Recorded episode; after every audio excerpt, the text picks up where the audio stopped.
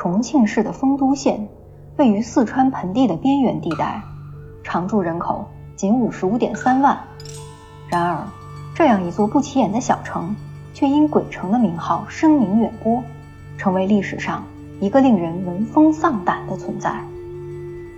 孔丘门徒三千，不经北风之门。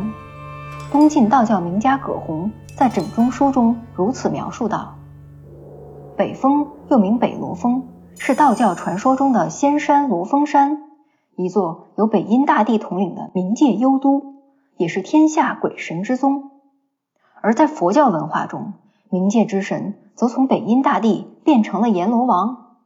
丰都城的山顶上也渐渐布满了佛寺的身影。可无论是佛教还是道教，鬼神文化就这样延续了千年。李白曾用诗句《沉魂北罗峰》和“北风落死鸣”将丰都与死亡相连，一史是蒲松龄也不例外。本期穿越聊斋，咱们就以鬼为媒。讲一讲丰都御史的故事。御史邢台闯阴司。丰都县的县城外有个山洞，洞内深不可测。相传这里是阎罗天子的官署。阎罗王虽然掌管着阴司的刑狱，但洞内的一切刑具却都是借助人间工匠之手来制造的。因此，每当洞内有脚镣手铐损坏时，就会被扔在洞口。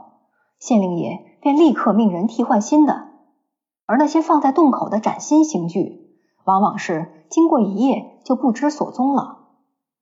除了各种行刑的工具，洞内其他支出供应也已经被纳入了官府的开销制度中。凡人与鬼神，阳间与阴界，就这样通过阎罗洞产生了联系，经久不断。直到明代，有位叫华公的御史邢台。来到丰都县进行巡视，交谈中，华公得知了阎罗洞的种种传闻。可他不但不信邪，还打算亲自到洞内一探究竟，用行动来破除疑惑。虽然大家伙都说不行，可不管别人怎么劝，他全不听。就这样，华工携两名衙役来到了阎罗洞的洞口。正当他手持着烛火在洞内探寻了一里多深后，手中的蜡烛却突然啪的一爆，熄灭了。有去无返，显断魂。突然陷入一片黑暗中。等华工再反应过来时，周围的景观已经变了样儿。此刻他明明身处洞穴之中，眼前却凭空出现了宽阔开朗的台阶，道路两旁还有足足十余间大殿，殿内列坐着数位尊官。虽然叫不上名字，但他们个个都身着袍服，手持护板。唯独东头的大殿内有一个空位。奇怪的是，官员们见到华公后，竟纷纷走下台阶，笑着打起了招呼：“来了吗？别来无恙呀！”这里是什么地方？华公开口问道。答：阴司冥府。他吃了一惊，赶忙转身告退。此时。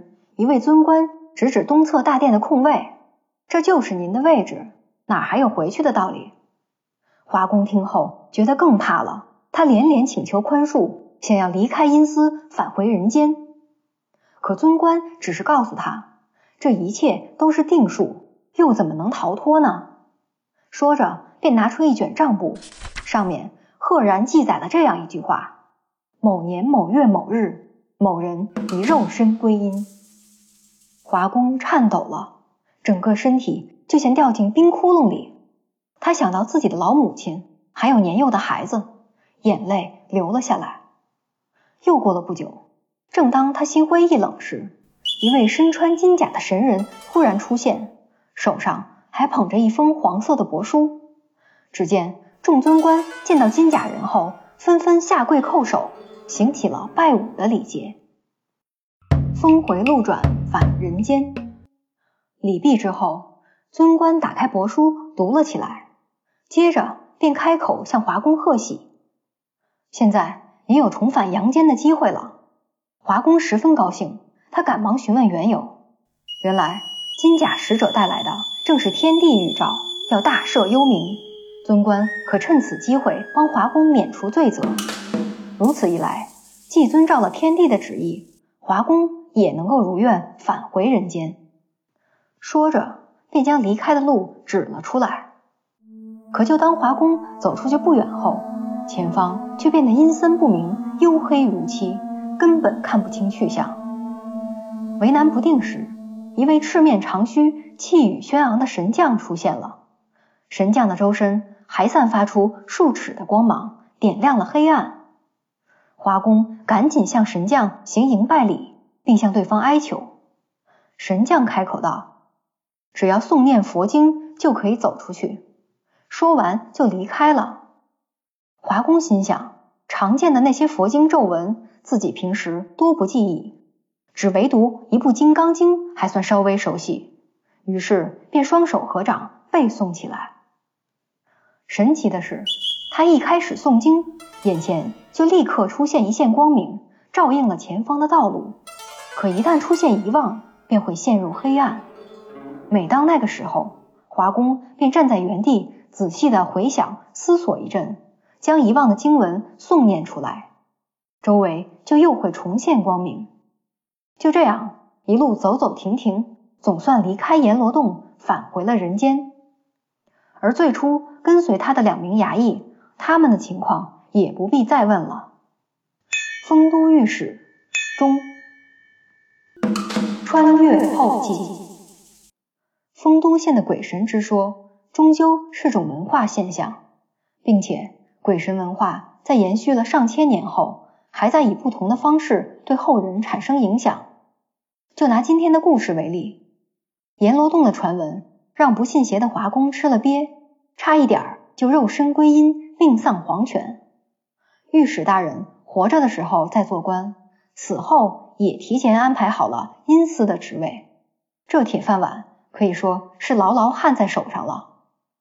细心的听众可能发现了。华公的经历和我们熟悉的包青天包大人有些相似。开封有个包青天，铁面无私辨忠奸，江湖豪杰来相助，王朝和马汉在身边。这段熟悉的歌词出自上世纪九十年代起就家喻户晓的系列电视剧《包青天》。在人世间，但凡你犯了杀头的死罪，都要接受包大人的审判，下至平民百姓。上达显贵高官、王侯将相，该上狗头铡的就得上狗头铡，需要虎头铡、龙头铡的时候也绝不含糊。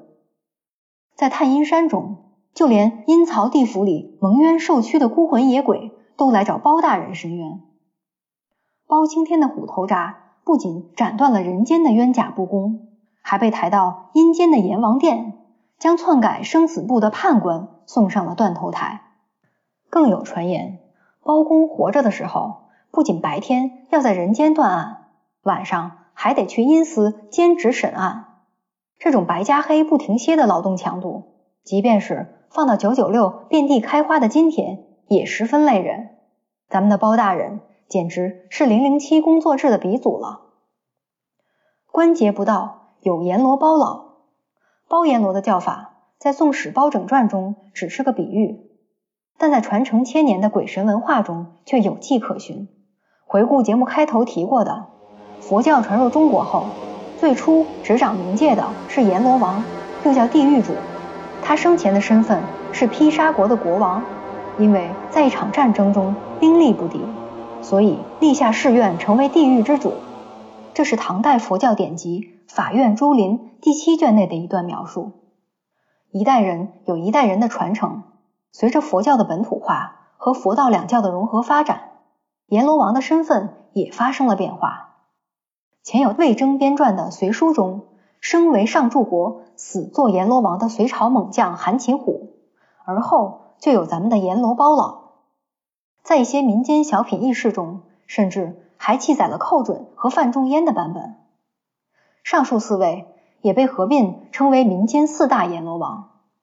传说背后。承载的往往是千千万万人对于清官、好官这一形象的认可和崇拜。严格来讲，阎罗王只是十殿阎王中第五殿的统治者，此外还有一殿的秦广王、二殿的楚江王，三殿的宋帝王等等等等。北罗峰也不过是道教传说五方鬼帝中北方鬼帝的统辖之所，除了北帝，还有东南西中其他四方，但这些都没能动摇到鬼城丰都和阎罗包老在大众心中的地位。时间转回到改革开放初期，一九八二年，鬼城丰都被国务院评定为新中国第一批国家级风景名胜区。传说中阴曹地府的鬼门正式打开，开始接待四面八方的游客。这里的丰都鬼城名山景区，实际包含了丰都名山、鬼国神都和双挂山多个部分。景区内仅古刹庙宇就有二十七座。但很可惜，如今我们看到的古迹，绝大多数都是捣毁后重建的。大炼钢铁时期，鬼城内的铜像、钟磬几乎都被砸成了废金属。后来，虽然时任国务院总理周恩来也曾到丰都视察，并对古迹的修护和保护做出过指示，但丰都鬼城还是没逃过红卫兵的摧残。两千年，丰都鬼城名山景区。被评定为首批国家级四 A 级景区。为了纪念周总理的到访，景区内还设有恩来亭这一景点。彼时的鬼城是一个集古建筑、雕塑、民俗、戏曲等多方面于一体的东方鬼神文化名城。建造方通过黄泉路、奈何桥、阎罗殿、鬼门关、十八层地狱等多个场景。将一座完整的东方地狱呈现在了世人面前。再后来，由于种种原因，鬼城中的部分景观和表演已经停止运营，曾经红极一时的鬼国幽都也逐渐归于平淡。略带恐怖的鬼神文化之所以成为一个神秘却又吸引人的异类，究其原因，大概是出于他对身后世界中死亡、罪恶、惩罚和往生的种种想象。并且在这件事情上，人们的沉迷似乎不分中外。中世纪意大利诗人但丁在他的长诗巨作《神曲》中，就以活人的身份，通过一场幻境，游览了地狱、炼狱和天堂。其中，炼狱共设有七层，分别对应着傲慢、嫉妒、愤怒、懒惰、贪婪、暴食和色欲这七宗罪，而悔悟的灵魂则要在这里。接受惩罚和洗练之后，才能够一层层升向天堂。节目的尾声，让我们转换下心情，简单聊聊故事中的一个小细节。华公初到阴司，得知自己即将以肉身归阴，万念俱灰时，金甲使者带着天帝的赦免帛书来了，众尊官纷纷下跪叩首，行起了拜武的礼节。此处的拜武礼，指的。是一种兴起于隋唐时期的大礼。朝臣在拜见帝王时，需要先下跪叩首，然后再手舞足蹈、旋转跳跃着退身，如此才算是礼毕。更有甚者，还要一边跳舞一边下跪。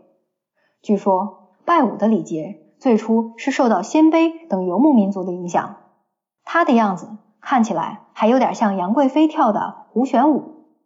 在一百二十回《水浒传》中。也描述了宋江携一百零八将进京朝见天子，拜舞起居，山呼万岁的场面。遥想当年，如果有谁在朝见帝王时忘记了怎么跳舞，那后果可是不堪设想。我是夜半鲁智深，本期穿越聊斋到此结束，下一期我会开启新的主题，新的故事，敬请期待。